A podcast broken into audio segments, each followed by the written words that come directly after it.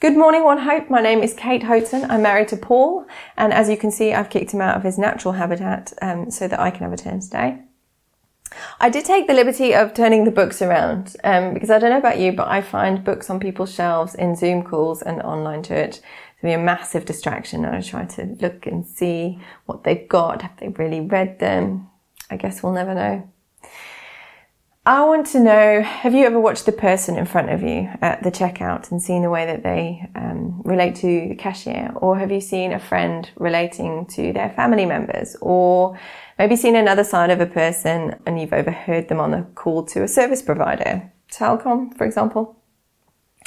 The way that we relate to other people says a lot about who we are at our deepest levels. And I think it's really helpful to look at the way that Jesus related to people. Over the past few weeks, we've been looking at his interactions with um, with people while he was on earth. We saw his exchange with the Samaritan woman at the well, and we looked last week at his conversation with Peter.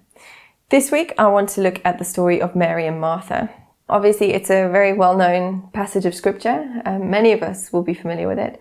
But let's just go back and see if we can kind of revisit some of the lessons that we might have learned from this piece of scripture over the years. I'm going to go ahead and read it. I'm going to the end of Luke chapter 10 to verse 38. Now, as they went on their way, Jesus entered a village, and a woman named Martha welcomed him into her house. And she had a sister called Mary, who sat at the Lord's feet and listened to his teaching. But Martha was distracted with much serving, and she went up to him and said, Lord, do you not care that my sister has left me to serve me to serve alone? Tell her then to help me.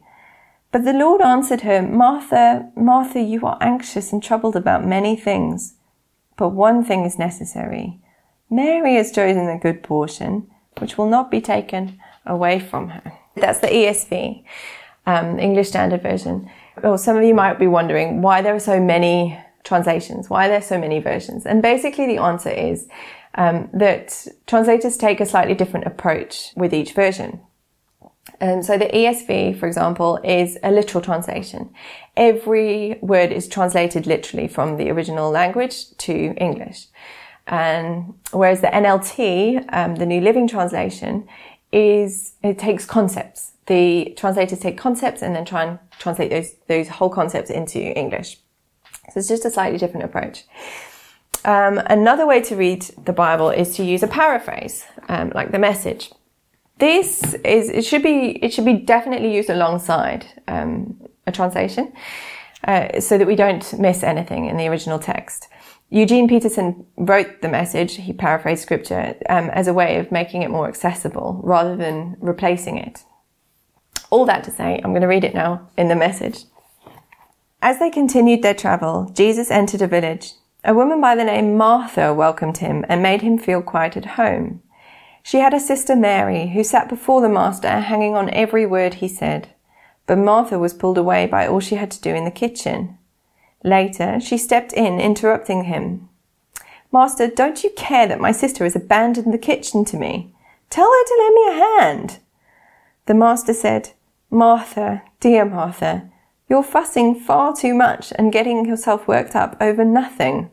One thing only is essential, and Mary has chosen it. It is the main course and won't be taken from her. So you can see that there's just a little bit extra in the message. I use the message often as a kind of like a, the first port of call when it comes to commentary. I want to make three points from this text um, this morning.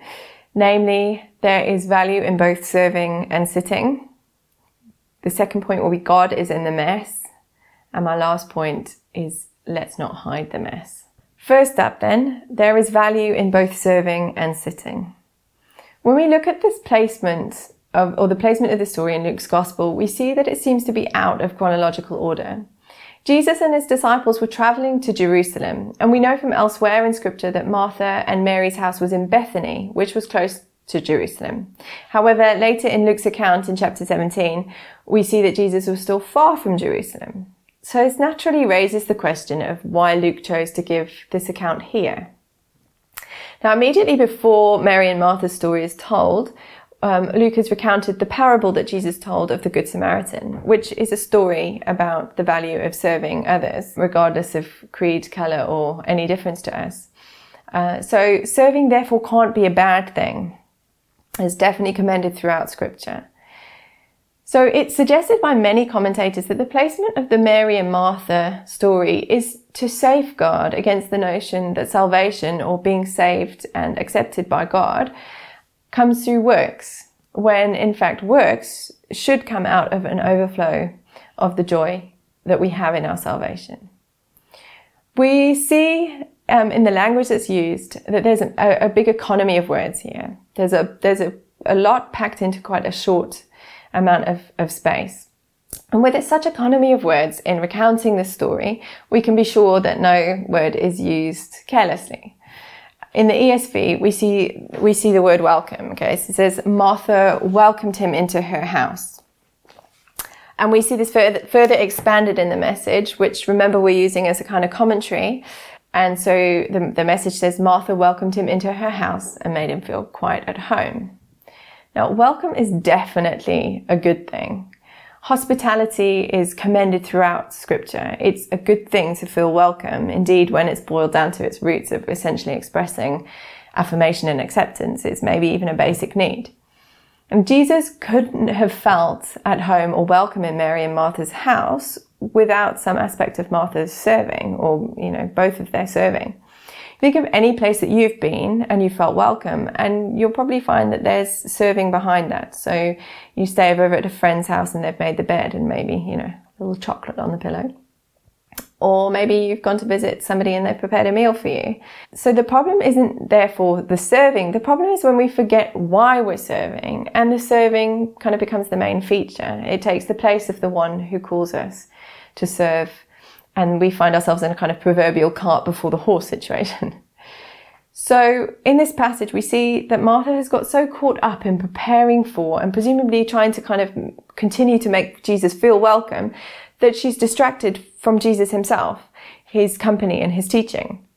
Her proverbial cart, her serving has passed her horse, Jesus, without her seeming to have even noticed or to, without her noticing it's, it's a problem. And she comes to Jesus essentially demanding that he reprimand Mary for being lazy. She says, Lord, Lord, do you not care that my sister has left me to serve alone? And then in the message, Peterson suggests like a further, tell to lend me hand. Now, she might not have sounded quite that petulant, but I think some of us can, maybe all of us, can recognize this kind of odor of petulance um, from personal experience surely we've all felt that there have been situations where we've been maybe doing the lion's share of the work or that we have um, not been recognized for work that we've been doing. And sometimes this will be true. We are flawed and we live with flawed people. Maybe for us, it's the sting of the WhatsApp that comes through, um, calling us to put our hands up for setup on a Sunday morning. You know, back in the day when we actually met together and got dressed for church. Um, and we maybe feel in that moment the rising indignation of why doesn't anyone know how busy we are? How can they call us to, to, how can they ask us to do any more? And that might be true. But in that moment, we're missing the point of setup, I think. The point of setup is to create a place where we can gather. The writer of Hebrews chapter 10 encourages us to meet together so that we can um, stir each other up to love and good works um, that we can encourage each other and, and edify each other. That's the that's the purpose of setup. The purpose of setup isn't just to appease some bonkers notion that we need to drag all sorts of stuff out into the hall. That's not the point. The point is we want to meet with Jesus. Or perhaps in a slightly different outworking of this breed of petulance, it might be, um, and really I am so in there. And perhaps I'm actually just talking to myself, in which case just bear with me in a, so in a slightly different outworking, maybe it's the frustration of somebody doing our thing badly. Maybe maybe you always make the tea in life group, right? And you've got a reputation for being really the the best tea maker. You know how to make a perfect brew. Um, but then you come one day and you see that the new person is making the tea, and out of the corner of your eye, you see them squeeze the bag. Now, tannins are being released all over the place. That tea is going to be bitter you realize that substandard tea is about to be served to the rest of your life group, and some of them might even think it's you. Now, I understand that temptation to alert somebody to the terrible mishap, but I do think we'd be missing the point there. You see, because meeting, the purpose of meeting together is to meet together, to be with Jesus, to encourage each other, um, to sit at Jesus' feet. The point is not great tea, but great tea is important. It helps. And the situation might need to be addressed, you know, you might, you might need to give some people some, some lessons on how you like your tea. But it's never going to be the main attraction. We might dress up our reactions into something sort of more acceptable. So if I'd been Martha in this situation, maybe I would have chosen passive aggression as my modus operandi and gone into the kitchen, scrubbed the dishes a little too hard and played something like this over in my head. Oh, Mary, you poor thing. It's been a hard day. You just go sit down there at Jesus' feet. Oh, I've got the dishes. Or I might have used the ultimate beastmaster when it comes to Christian living. The please pray for me. Jesus, will you pray, pray for my heart? I just need grace to be able to carry on serving while Mary sits at your feet and just really enjoys your presence. Now, this one might have aspects of righteousness, even if the request for prayer is a bit muddled in its motives. But I still think in that moment I would have missed the point. You see, the point of this story is not that Mary is good and Martha is bad, or vice versa. It's actually just that Mary has found Jesus and Martha has kind of missed the point or has forgotten it. And she's therefore losing out. And that's not what Jesus wants. Now, Jesus in his reply to Martha is incredibly gentle and kind. He says, Martha, Martha. And remember the economy of words that we spoke of. Okay. So he's saying her name twice and he is, he's doing that to express compassion. We see this elsewhere in scripture and then we see also in the message that Peterson expands that for us too. And then he goes on to validate her. And that's my absolute favorite part of the passage, just um, for your information. He says, You're anxious and troubled about many things. See, he says to her, I see you. I see what you're experiencing. I acknowledge that you are sort of in a tiz. Now, I think for me, this has been one of the most important lessons I've learned in raising children, and it's gone on and is, is hopefully continuing to go on into my other relationships. If I can validate my children and other people when they come to me in a bit of a tiz, I find that I can kind of defuse them. And then, and then that puts them in a better position to be able to hear what I have to say. So validating them is not agreeing. He's not agreeing that Martha is right to feel anxious and troubled. I see this process of validation almost like stopping a football before you kick it on. Now, I don't know a lot about football, but I do know that you're supposed to stop the ball before you kind of wallop it onto wherever you're wanting it to go. So that gives you time to both kind of stop the momentum and redirect it physically, um, and also to mentally prepare and decide where you want it to go. So if I, if, if Annabeth, my two year old, is maybe having a tantrum because she doesn't want to get off the swing, but she has to get off the swing because we have to go and fetch her brothers and sisters at school, you know, I can either just pick her up and, and put her in the car, which eventually will work, um, whilst I tell her, you know, stop being so selfish. Or I can actually just say to her in that moment, Annabeth, you, you're feeling really frustrated, aren't you? You love the swings. When she feels seen, she is she it's almost like pressing that magic diffuse button and I can actually just say to her, the problem is Annabeth that we need to go. And it's the same here. Jesus does that with Martha. He says, you're anxious and troubled about many things. He stops the football before he kicks it into the most glorious place where he tells her that actually there's something better than the serving. Mary has found and chosen the good portion which will not be taken away from her indicating and implicating Martha in that as well. He's saying, Martha, it's yours too. See, the portion that he's referring to is not literally food. Um, it's far more than that. It's he likened himself to water with the woman at the well. He said that he, if she drank of, of his water, then she would never thirst again. And it's the same here. He's saying he himself is the purpose of life. He will fill your spiritual need. You see, it's not our serving that matters, but it helps pave the way. If Martha and Mary had not created a welcome environment, Jesus might not have visited them. in order for them to even sit at his feet. It's our relationship with Jesus that's important and which cannot be taken away from us. Okay, our second point then is God is in the mess. So given the fact that we've established that Mary is onto something and Martha's focus is misguided, how then do we deal with the dishes of life? They need to get done after all. Um, I mean, setup needs to be done on a Sunday so that we can meet together. My kids have to clean their room so they can sleep in there. And tea needs to be good. Now, since Jesus is generally not in our lounges with his feet displayed for us to sit at, how do we know when we're at his feet? Now, I've got a friend who offers me very wise counsel. Um, and I was sitting with her one day and explaining to her that I feel really frustrated with the, the distractions in my life. I've got five children under 13 and I, I love being with them. I love helping them with homework. I love sitting on the floor and doing puzzles with them. But it seems like the mess of life just kind of encroaches on that all the time.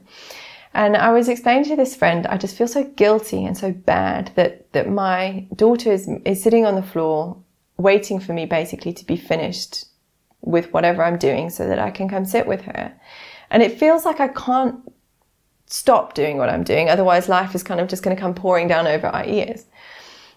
Anyway, she said to me, um, where do you think God is in that moment? Do you think He is with you in the kind of tidying and the bringing of order, or do you think He's on the floor with your daughter in the mess? I kind of thought about the question and I thought, well, it's rhetorical, right? So I should definitely know the answer. And so there's a human on the floor.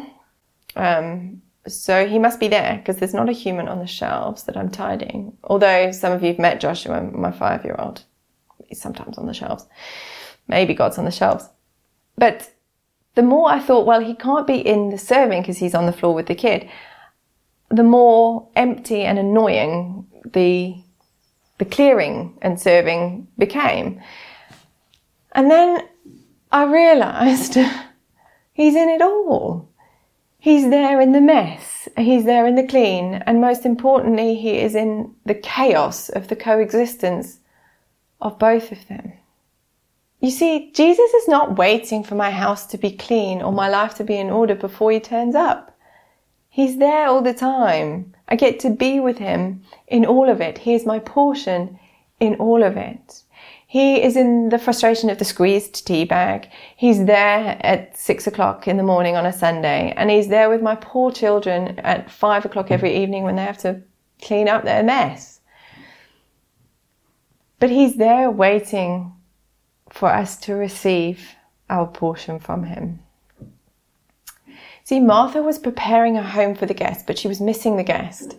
Maybe she didn't want the mess of knowing what needed that like the, the dishes needed to be done while she sat at Jesus' feet. And I can identify with that. You see, but it's not what we do that necessarily needs to change, though it doubtless will in some way or another. It's our, it's our motivation that needs to change. You see, if we've got Jesus front and center, if we're focused on the main course rather than the preparation for it, we'll find that the preparation happens anyway. It's just our focus that changes. I remember when I was about 15 years old and I would drive with my dad as a passenger. And um, he would teach me kind of the theory of driving, you know, spot the hazard and stuff like that. I remember that one day I was sitting there and he said to me, Where are you looking? And I said, Well, I'm looking at the road. And he said, Yes, but which part of the road? And I said, I'm looking at the road right in front of the bonnet. That's where I always looked as a passenger. And he said, No, you can't look there. You, do you want to know where I'm looking? I'm looking at that car way over there in the distance. I said, Yeah, but you, if you look there, then you're not going to see what you're doing now. And he said, No, if you look at just the road in front of you, you're going to crash because you're going to come up against an obstacle sooner than, you know, before you've seen it. He said, if you, you, you try it, you focus on that car over there and you'll see actually all of the foreground you can see. It's just not maybe in the same focus as it was. You just got to focus on where you're going and everything else will get done. And I've thought about that often. I think it's just such a great picture of life. When we focus on what needs to be done, we kind of lose sight of where we're going. But if we focus on our goal, then what needs to get done kind of just gets done. Uh, or, you know, obviously it's not like it just magically happens, but the angst and the anguish somehow gets taken out of, of the serving and the, the work that it takes to get to the goal. See, if Martha could have focused maybe on, on Jesus rather than what was in her own foreground that evening, maybe she would have saved herself a lot of anxiety. Our third point then is let's not hide our mess. One of the joys of life is when people come to my house spontaneously. It's scary and it's fun. Um, and it's really vulnerable because I live in both proverbial and literal mess often. Um, but there's actually such a joy and relief about having people see real life. And better than that is when popperinners become stayers for dinner, um, because then they really see the chaos. I can totally identify with Martha feeling like she needs and wants to make her guest feel welcome. But at a certain point, the welcoming, or in my case, what actually turns into flustering, can run away with me and I can forget my guest. I've had friends, plural, watch me burn dinner. And I don't mean that they've kind of stood there while dinner's burnt and I've been distracted in another room. No, I have like actively burnt the dinner in front of them while I've been kind of talking to them and like trying to make them feel welcome. Um, I've had at least one friend um, witness my children spontaneously burst into prayer for me because I've been incredibly grumpy. Um, and I've also had great conversations with people who've just been maybe at my house and we haven't finished chatting, so they jump in the car and come on school run with me. Um, now, it's not that I, in those moments, kind of share every naked thought with people, but it is the unquaffed version of my life. Um, and I know I've gained far more from seeing other people's real life than I have maybe from seeing their kind of their come to dinner life. You know, the the the the moments where you know, the agenda is set, the table is set, the house is clean, it's everything's prepared. Um, and those moments are good. The food, generally speaking, is much better in those moments as well. So I'm not, I'm not suggesting that we don't do those moments, but, but I think that we can learn a lot about how to deal with the mess of life by being invited into other people's mess. And so we need, we owe it to each other to kind of, to show that off a little bit more come see my burnt rice. Now, I know that when I'm Marthering, um, there's often a part of me that's trying to justify my existence, trying to sell myself as being competent. And we see from Martha's exchange with Jesus that she's looking for recognition too. She's selling herself. She says, My sister has left me to serve alone. Like, look at me. I'm, I'm steadfast in the face of distraction. But Jesus doesn't want what she's selling. He doesn't want a clean kitchen. He just wants her that's what the Christian faith is in a nutshell. God wants us, not our deeds. Our deeds and behavior will, of course, change in response to Him, but that's the order. It's not the other way around.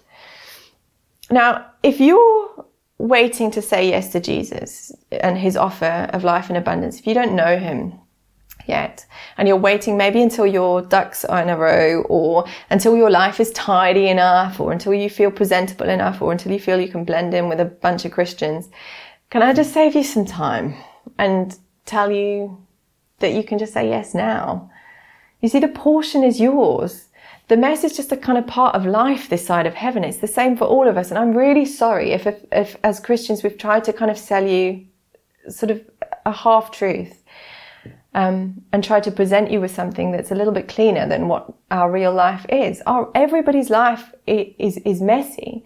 God made something perfect in Eden. It, it was tidy and it was ordered and he'll do that again. But in the meantime, daily we choose against God. Adam and Eve chose against God. We daily choose against him and we make a mess of the paradise he created.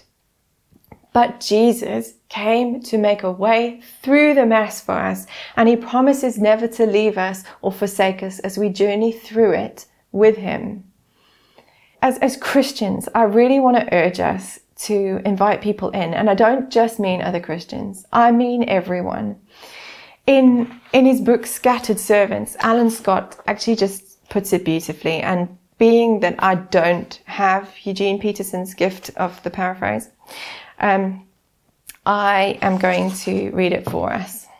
Ah, I found it. While some of us fear losing our faith, I suspect others struggle to involve unbelievers in their lives for a very different reason. We're not afraid of becoming like them. We're afraid of letting them see the real us. We are painfully aware of our weaknesses, our imperfections, and our failures. We wonder, how can I talk about the night and day difference Christ makes in a life when at times my own life is a mess? So here's what we tend to do. We work on sorting our life out before we share it. And of course, our lives are never really sorted. And that's okay.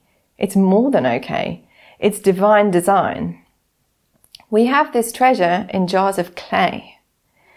Our communities are drawn to brokenness more than excellence. We try to impress them with our brilliance, but our brokenness and imperfection are our greatest gifts. Focus on sharing your life before you sort it. You don't need to have it all together before you give it all away. Indeed, you won't find the life you're looking for until you start to share the life you have. You can't sell something that's broken. But as believers, we have nothing to sell and everything to share. And you can't share something until it's broken. People around us need our brokenness as much as our wholeness. People in your industry, family, and community have become so scarred by life that they are desperate to know if it's possible to recover. If you have a neat, sanitized life, they are never going to ask you to explain where your hope comes from. They'll never ask you how to deal with stress, unforgiveness, and debt. However, if you vulnerably open up your pain and, and with integrity open up your past, they will see there is hope. They will start asking, How did you recover? How are you recovering? What is the source of your hope? So, wherever you are in this journey, this week, I encourage you to get at the feet of Jesus. Actively ignore the distractions in your life and try to find him. Try to give him space to talk to you. Practically, that might mean, you know, setting aside some time to read, pray, worship, or maybe go over some prophecies that, that were spoken over you or into your life over the years. Maybe it will be um, revisiting some of the desires and dreams that you have had over the years. But make space for Him. Make space to refocus on Him and let people in. Let people see your journey because we don't have a belief system to sell. It's not our responsibility to sell this to anyone, not even ourselves. Our responsibility is to share the good news that Jesus came to our mess and he is and will forever be our portion and that will never be taken away from us. May the Lord bless you this week in your journey towards him.